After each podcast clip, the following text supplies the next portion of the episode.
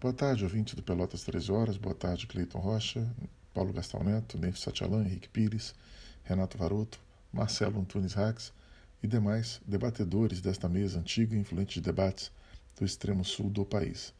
Bem, é, como nós vimos na última sexta-feira, o IPCA, que é o Índice de Preços ao Consumidor Amplo, o índice oficial de inflação do governo, subiu 1,16% em setembro, uma alta considerável, né? embora é, esperar, é, o mercado esperasse uma alta maior, mas é uma alta considerável, e a inflação ultrapassou 10% em 12 meses. Né?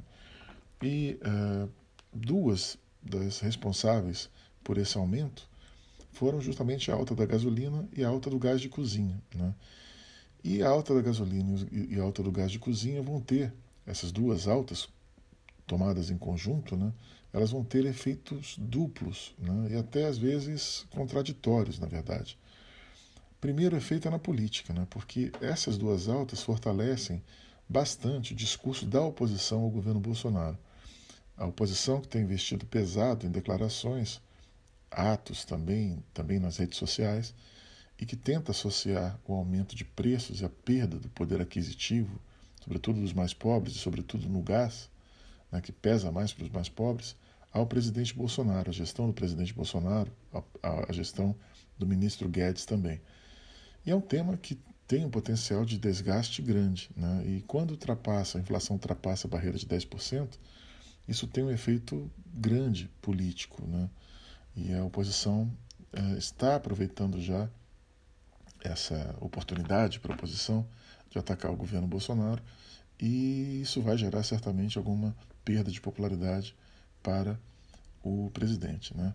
Na base do governo, né, no centrão e a base política do governo Bolsonaro, também há uma certa insatisfação com esses números e uh, muitas, muitos políticos, muitas lideranças da base uh, querem já, uh, já estão já estão atacando de certa maneira o ministro Guedes, né?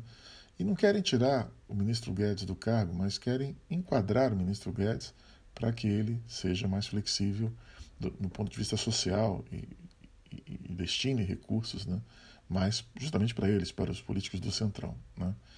Ah, ainda assim, a Petrobras tem mantido uma independência, ou seja, ela, ela vai continuar reajustando se for necessário os preços né, de gasolina, de gás, de combustíveis em geral, e sobretudo da gasolina e do gás.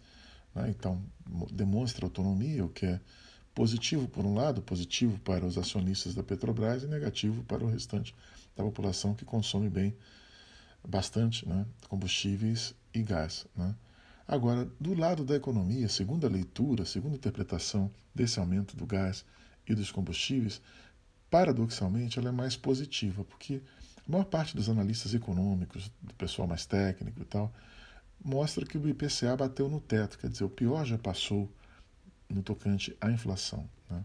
É um número alto, 10% em 12 meses? Claro que é. Houve perda de poder aquisitivo? Claro que houve.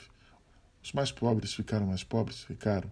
Porém, esse aumento foi inferior ao previsto há uma, duas semanas atrás. Então, essa curva de inflação ela deve manter o aumento dos juros mais ou menos uh, da mesma forma que foi sinalizada pelo BC nas suas últimas atas do Copom e nas suas últimas nos últimos posicionamentos do presidente do BC eh, Roberto Campos Neto. E mesmo a tendência agora segundo o BC e segundo a própria o próprio dado que saiu de 1,16% é que a inflação recue lentamente agora no final do ano e no início do, de, do ano de 2022. Então a tendência agora é que a inflação venha recuando lentamente, eu sublinho aí a palavra lentamente, né? ela, vem, ela, ela pode vir a, a, apresentar um recuo lento no final do ano e no início do ano que vem, o que não deixa de ser uma perspectiva promissora para o próximo ano. Né?